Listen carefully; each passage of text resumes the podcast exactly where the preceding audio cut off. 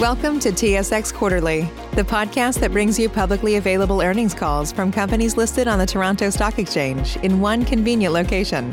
Gone are the days of looking through confusing websites. You'll find the important information right here. Enjoy the call.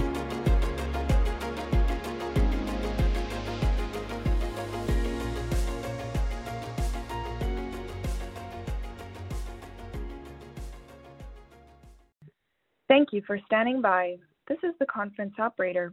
Welcome to the Endeavour Silver Corp 2020 fourth quarter and year-end financial results conference call. As a reminder, all participants are in listen-only mode, and the conference is being recorded. After the presentation, there will be an opportunity to ask questions. To join the question queue, you may press star then one on your telephone keypad. Should you need assistance during the conference call, you may signal an operator by pressing star and zero. I would now like to turn the conference over to Galina Meleger, Director, Investor Relations, for opening remarks. Please go ahead. Thank you, operator. Good morning, everyone, and welcome to the Endeavour Silver 2020 fourth quarter and year-end financial results conference call. With me on the line today, we have the company's Chief Executive Officer, Bradford Cooke, our Chief Financial Officer, Dan Dickson, and our Chief Operating Officer, Don Gray. Before we get started, I'm required to remind you that certain statements on today's call will contain forward-looking information within the meaning of applicable securities laws. These may include statements regarding Endeavour's anticipated performance in 2020 and 2021 and future years, including revenue and cost figures, silver and gold production, grades and recoveries, and the timing and expenditures required to develop new silver mines in mineralized zones. We do not intend to and do not assume any obligation to update such forward-looking information other than as required by applicable law. On behalf of Endeavour Silver, I'd like to thank you again for joining our call, and I will now turn it over to our CEO, Bradford Cooke. Thank you very much, Galina, and welcome everybody to this uh, year-end financials uh, call uh, for Endeavour Silver. Maybe I'll just start with some highlights. Uh, 2020 turned into uh, a very challenging year with the COVID pandemic, but ultimately uh, was one of our most satisfying years as our operational group really came through in the crunch. Um, We drove our costs down and coupled with higher metal prices, that drove significantly higher revenues, higher cash flow, higher earnings. Um, we turned positive in terms of earnings for the first time in three years.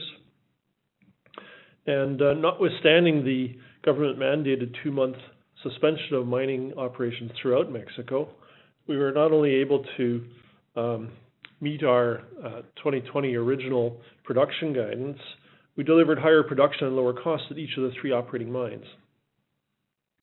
Uh, perhaps last but not least, in terms of high-level Uh, comments, uh, we obviously continued to focus on safety as our number one priority. And uh for the second year in a row, Guanaceví, our largest mine, posted uh, more than a 1 million hours worked without a lost time accident. So um, kudos again to our operations team. Let me touch on some numbers in today's news release, and then we'll open it up for Q&A. As I mentioned, a very good year in 2020, and we've certainly finished the year with a bang. Fourth quarter sales were $61 million, up 81% year-on-year. Uh, cash flow was $22 million, up from negative -$8 million a year ago. Uh, and net income was almost $20 million or $0.13 a share, up from a net loss of $18 million a year ago. Moving to the full year highlights, uh, we posted $140 million of revenue, up 15%. Cash flow of 29 million before uh, working capital changes, up from -$9 million, and uh, net income of 1.2 million, up from a net loss of $48 million in 2019. Um, our production was solid at uh, 6.5 million ounces of silver and equivalents, the only equivalent being gold. That was actually down 9% from the prior year due to the closure of a now non-core Uh, operation, the El Cubo mine. Cash costs at $5.55 per ounce of silver net of the gold credits was down 57%, so a significant reduction in cash operating costs. and the all-in sustaining costs were 1,759 per ounce, uh, net of the gold credit, down 17% year-on-year. We finished the year with a very strong balance sheet, 61 million cash, 70 million working capital. And just a reminder that we started 2020 with 23 million cash, so it was a heck of a year for adding cash to the balance sheet. So those are the financial highlights from today's news release. I think, operator, why don't we open this up now for Q&A? Certainly. We will now begin the question and answer session. To join the question queue, you may press star then one on your telephone keypad. You will hear a tone acknowledging your request. If you are using a speakerphone, please pick up your handset before pressing any keys. To withdraw your question, please press star then two. We will pause for a moment as callers join the queue. What's so special about Hero Bread's soft, fluffy, and delicious breads, buns, and tortillas? Hero Bread serves up 0 to 1 grams of net carbs, 5 to 11 grams of protein, and high fiber in every delicious serving. Made with natural ingredients, Hero Bread supports gut health, promotes weight management, and helps maintain blood sugar. Hero also drops other limited edition ultra low net carb goodies like rich flaky croissants and buttery brioche slider rolls. Head to hero.co to shop today. The first question comes from Jake Sekelsky with Alliance Global Partners. Please go ahead. Hey, Brad and team. Congrats on the strong fourth quarter, and thanks for taking my questions. Yeah, thanks, Jake. Just two uh, two quick questions on Terronera. Um, can you just provide us some color around the timing of the feasibility? I guess, are you seeing any delays in the timeline due to the pandemic? I know some of your peers have been seeing extended turnaround times on studies and whatnot. So I'm just curious how confident you are um, in the timeline for that. Uh, we're still reasonably confident. We had our uh, quarterly management meetings last week, and the report from our director of project development was that we're almost bang on 50% complete the feasibility study. Wood is the uh, engineering consultant conducting the study on our behalf. But our director of project development is very active, obviously, in the whole process. We are targeting a midsummer um, receipt of the full feasibility study, and that would allow us to go to the board for a development decision thereafter. That's good to hear. Um, and then just switching gears to exploration. In the release, you touched on some greenfield exploration at the new concessions at Terronera. I'm just I'm just curious, what's the budget for that, and how much of a priority is is that relative to exploration across the rest of the portfolio? So our uh, Terronera budget this year for drilling, uh, mostly uh, untested veins on this very large property, is $2 million. And we're focusing in two main areas this year. The southeast extension of the main reserve in the Terronera vein is still open to the southeast, and we're testing an area about a kilometer further south along the same vein structure. It does um, splay into two or three different parallel veins at that um, point, and um, we've had some encouraging results so far. The other one is uh, on one of the newly acquired properties to the west of our original holdings at Terronera, and uh, it's a big vein. Uh, it's called Los Cuatos, and so big as in up to 30 meters thick, and we've traced it for 3 kilometers. Um, and we've just started Uh, testing uh, various portions of uh, that vein system. So early days yet, but we are hopeful that coming out of this year, we'll have not only a new discovery, but some new resources at Terronera. Okay. Got it. That's helpful. That's all from my end. Thanks again, guys. The next question comes from Heiko Ihle with H.C. Wainwright. Please go ahead. Hey, Brad. Thanks for taking my questions. Hey, good morning. Hey. Hey, your firm recently exceeded a 1 billion in market cap. Uh, congratulations. Has this done anything to your investor base? And on that same note, have you mm-hmm. seen people interested uh, that are able to purchase shares that previously weren't allowed to do so and have the whole thing feed on itself a little bit? Have you seen anything like that? Have you gotten phone calls from people you've never really heard of before, funds that have, you know, mandates like uh, market cap minimum? Uh, absolutely, Heiko. Um, I don't know if we're seeing it yet, but uh, in the coming 12 days, Endeavour is certainly under review to be added to not one, but two indices. Um, we're certainly qualify or appear to qualify for the GDX inclusion in the GDX index. We're currently on the GDXJ.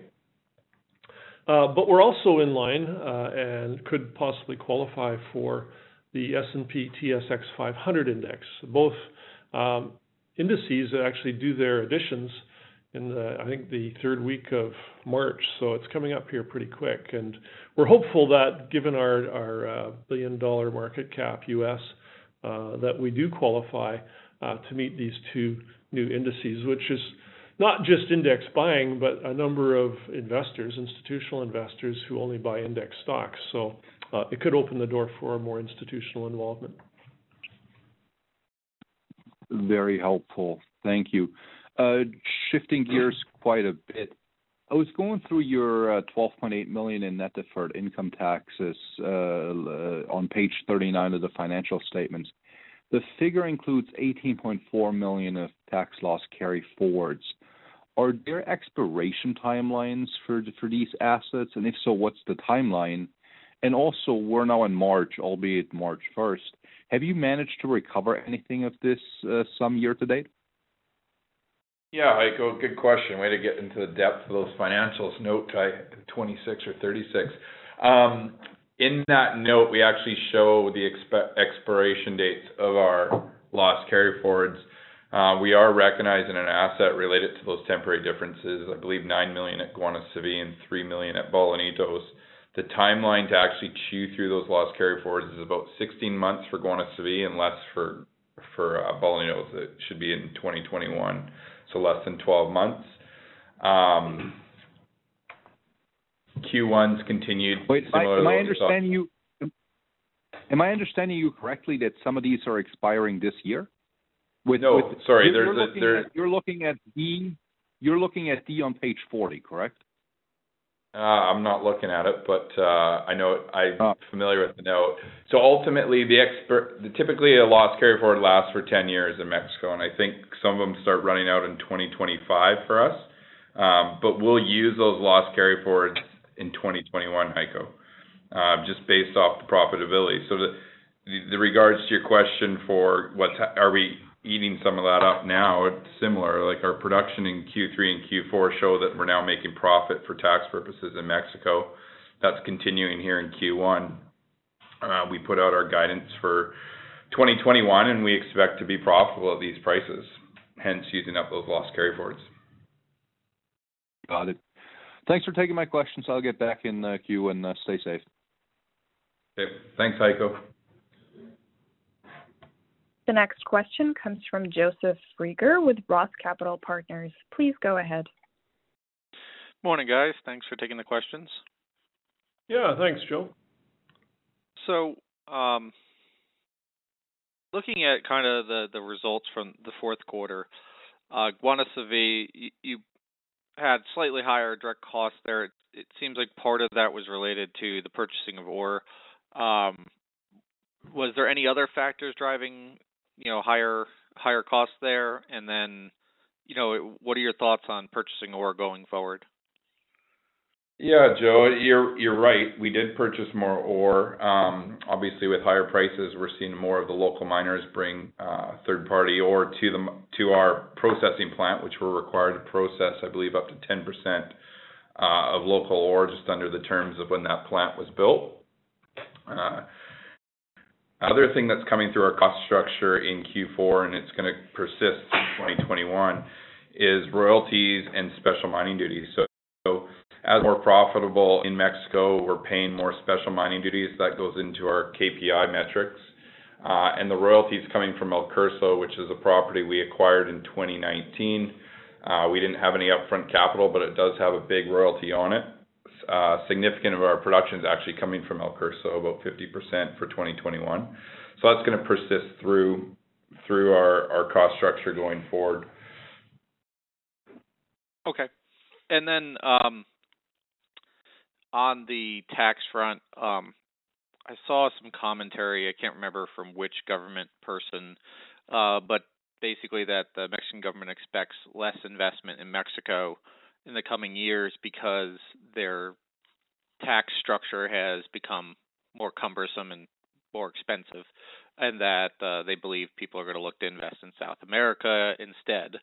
Um, do you think that there's any opportunities to see them kind of roll back some of the taxes they added kind of just after the last peak in the gold cycle? Um, or is that, you know, wishful thinking?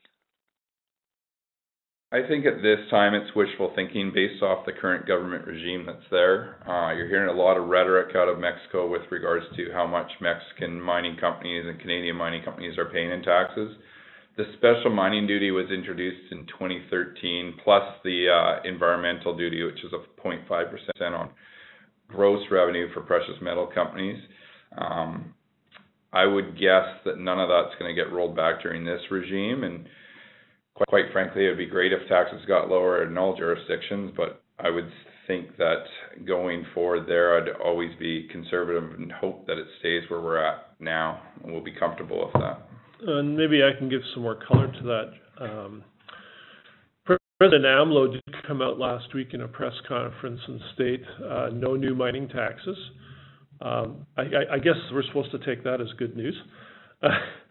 and um, you know, in the overall scheme of things, the total tax burden in Mexico is around 52, 53 percent, so right up there with Canada and uh, some other countries.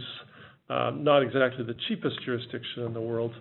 Um, they would love to have more investment, but you know, the, Mexico is caught in the middle of this COVID pandemic with a crash in employment, a crash in in um, tax incomes to the government, and um, uh, no uh, financial relief in Mexico for poor people like there is in Canada or the States. So um, I think it's steady as she goes in terms of taxes in Mexico. Okay. Um, just continuing on that, maybe one other thing, just real quick. Um, is that part of the reason the company is, is started to look at South American opportunities? Um, and then uh, on that note, uh, any update on what to expect from Parral this year? Uh, so yes, we diversified in recent years our exploration projects. We have three active and world-class prospects in northern Chile. We really like Chile as a country. Um, and we're looking at other South American jurisdictions as well as North America. So not just exclusively Mexico. Uh, and then Parral, after a one-year uh, hiatus in terms of exploration drilling, uh, we resumed in January Uh, drilling our Parral project with a $2 million budget to try and grow the resource base there. We've basically got two more years to grow the resource base before Parral goes to economic studies and Terronera is up and running.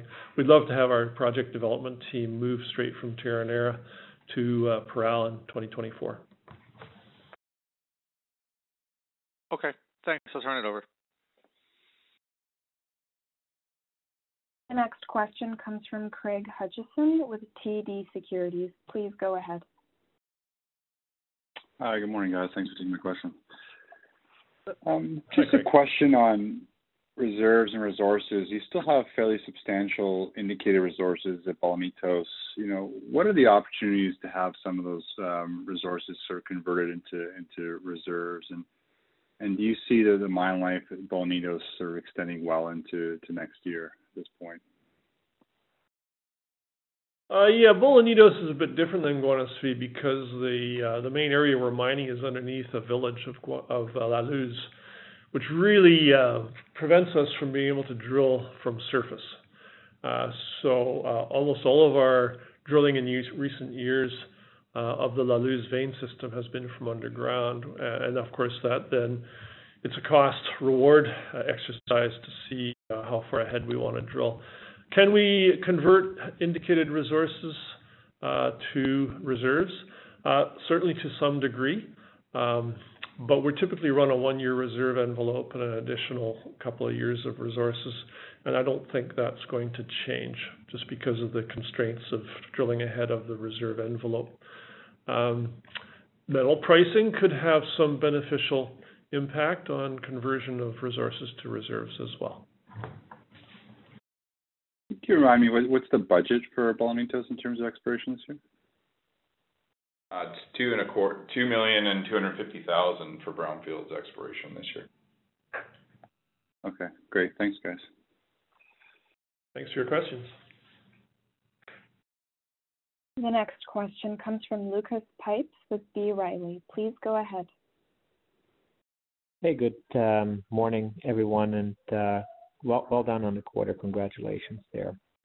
Uh, Thanks. Joe Joe asked most of my questions earlier, but uh, I'll I'll, I'll uh, add some follow-up questions. First, on the purchased ore, can you remind us how we should think about margins on that business? Thank you.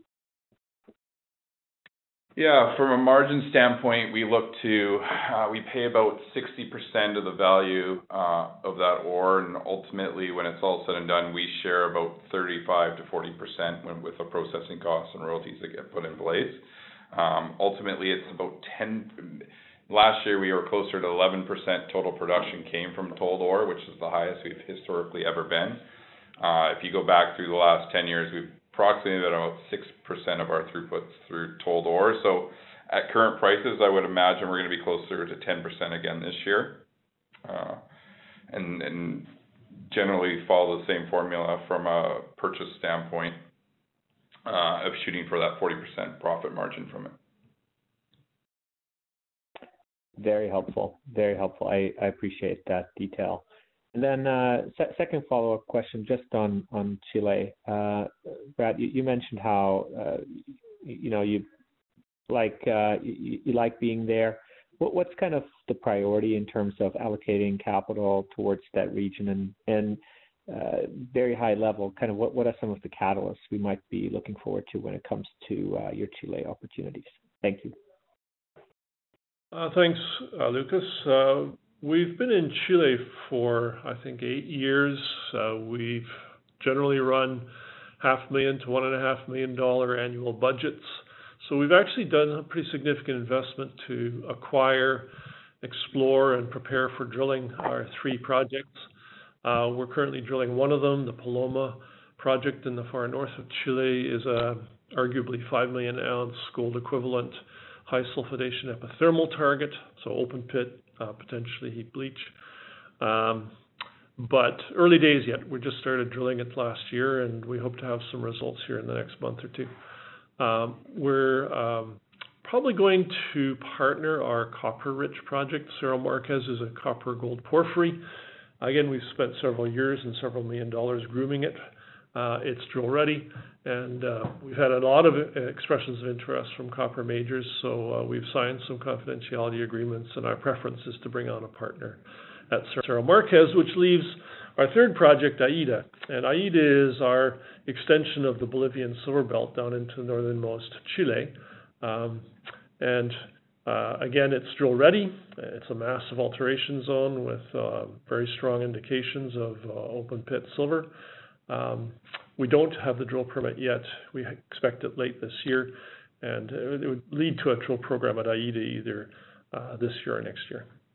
So we really like northern Chile. We focused on world-class prospects when we acquired these things during the bear market. Uh, we're not done yet. We'll continue to try and grow that pipeline. And the whole goal of our Chilean um, exposure is to uh, get into a discovery that has world-class potential and ultimately to add it to the development pipeline. This is very helpful color. I appreciate all the detail and uh, continued best of luck. Thank you. Thanks. Once again, if you have a question, please press star then one. The next question comes from Henry Westerndere, a private investor. Please go ahead. Well, gentlemen, you seem to have had a very, very good fourth quarter, and uh, that uh, strikes me that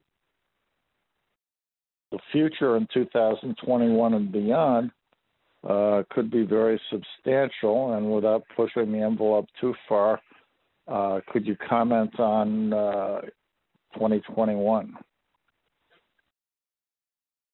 In terms of our public guidance, we've guided Uh, our production to be uh, similar to slightly higher than last year. So I think uh, 6.1-7.1 million ounces of silver equivalent production forecasted this year.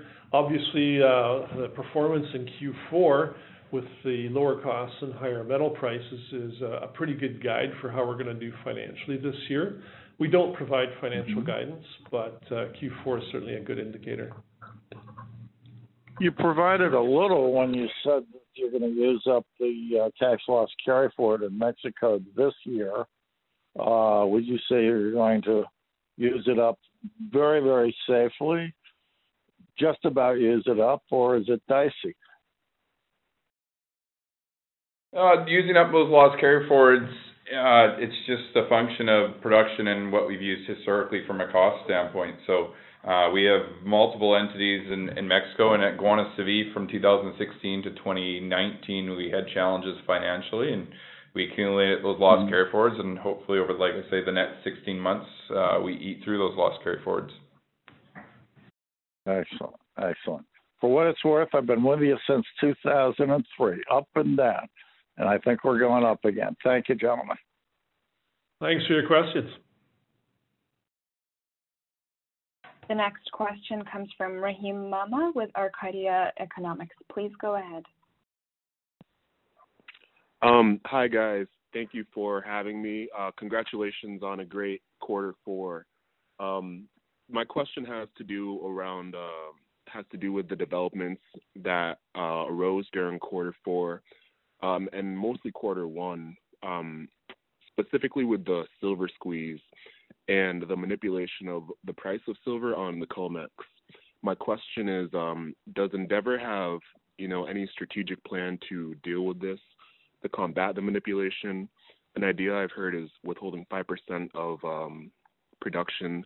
Uh, I just have, you know, I just wanna hear your answers around that and, um, you know, the future concerning that.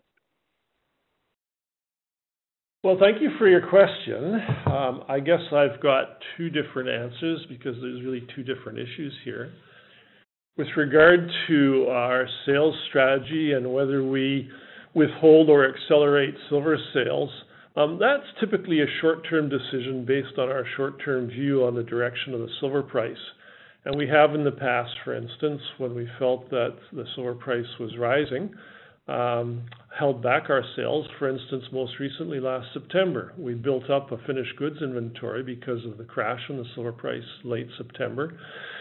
In the presumption that uh, silver would bounce back in Q4, which it did with a bang, and we were able to sell that accumulated inventory and make extra profit on it. So we do this from time to time. It's a sales strategy. Um, with regard to the uh, infamous Uh, silver short squeeze, um, you know, I have a lot to say on it, and I actually uh, posted an Ask the CEO comment on our website a few weeks ago, so you're welcome to go and read that. But my view on this is perhaps a bit different than than most. I don't think it was a silver squeeze. I think it was a classic pump and dump by some knowledgeable investors who did purchase $35 call options on silver before posting on Reddit. Those options on the Tuesday hmm. before the Reddit posting were $0.35, 30 to 35 cents. And on the following Monday after promoting it for three days, those options were worth $1.65. So I think some smart investors made a lot of money on that uh, very short-term pump and dump. I don't think it was a squeeze at all. Secondly, it's very difficult to squeeze silver because banks are generally agnostic to the silver price. What I mean by that is that they're generally neither long nor short. Uh, Or more accurately, they're long physical sitting in vaults, and they're short paper. And, you know, banks um, using fractional banking do lend out their assets. If you run down to the local branch, your cash is being lent out several times. And that is probably the case in silver, but it's not manipulation. It's a, it's simply a function of what banks do.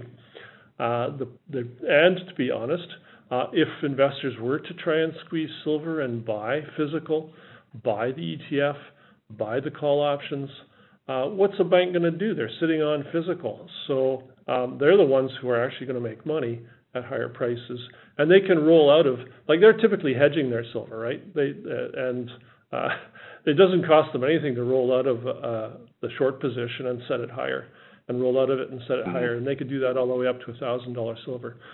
So I I don't think um, there's a mother of all squeezes to be had in silver. I think it's a function, by the way, and this is my last comment on this. Silver, amongst all the metals traded in the options and futures market, is different. Why is it different? Because of all the common metals, it's the only one that is a byproduct of other mines. It's a byproduct of copper mines, lead zinc mines, gold mines. And those big diversified global producers of copper, lead, zinc, and gold typically sell forward their silver, lock in the revenue stream for their byproduct, so they are unhedged on their primary products. What that means is that silver, amongst all the metals, has a massively higher uh, derivative book compared to the other metals and compared to physical. And that's because diversified miners sell forward their silver. Who buys it? The banks enter into those forward contracts.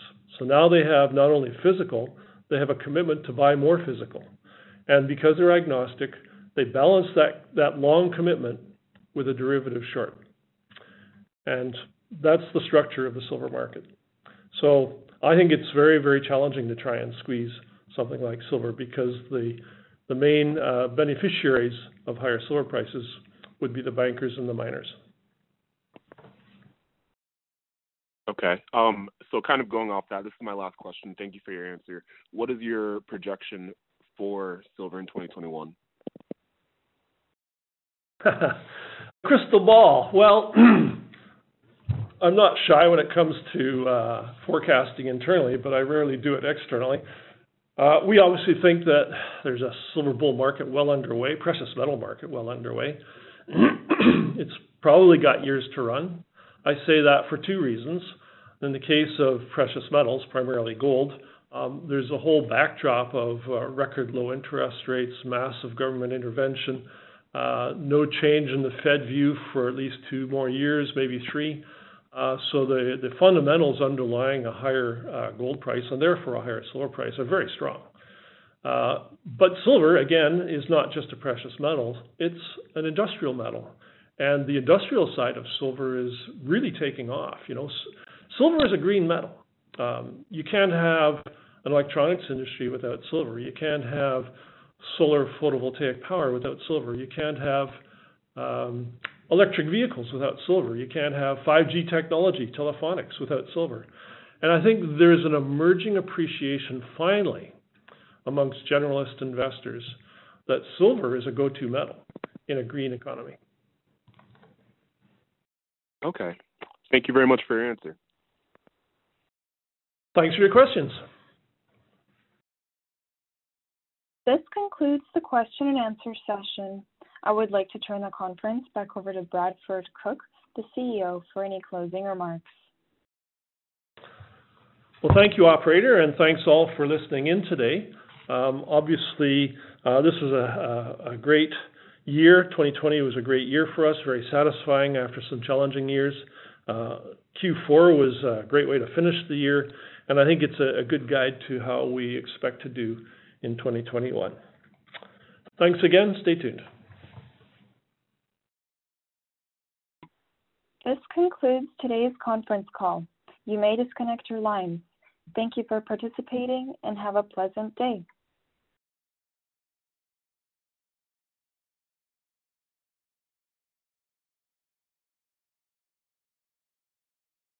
Say goodbye to your credit card rewards. Greedy corporate mega stores, led by Walmart and Target, are pushing for a law in Congress to take away your hard earned cash back and travel points to line their pockets. The Durbin Marshall credit card bill would enact harmful credit card routing mandates that would end credit card rewards as we know it. If you love your credit card rewards, tell your lawmakers hands off my rewards. Tell them to oppose the Durbin Marshall credit card bill.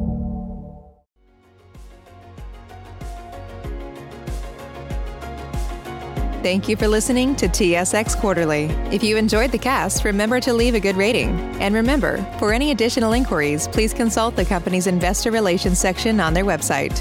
See you next time.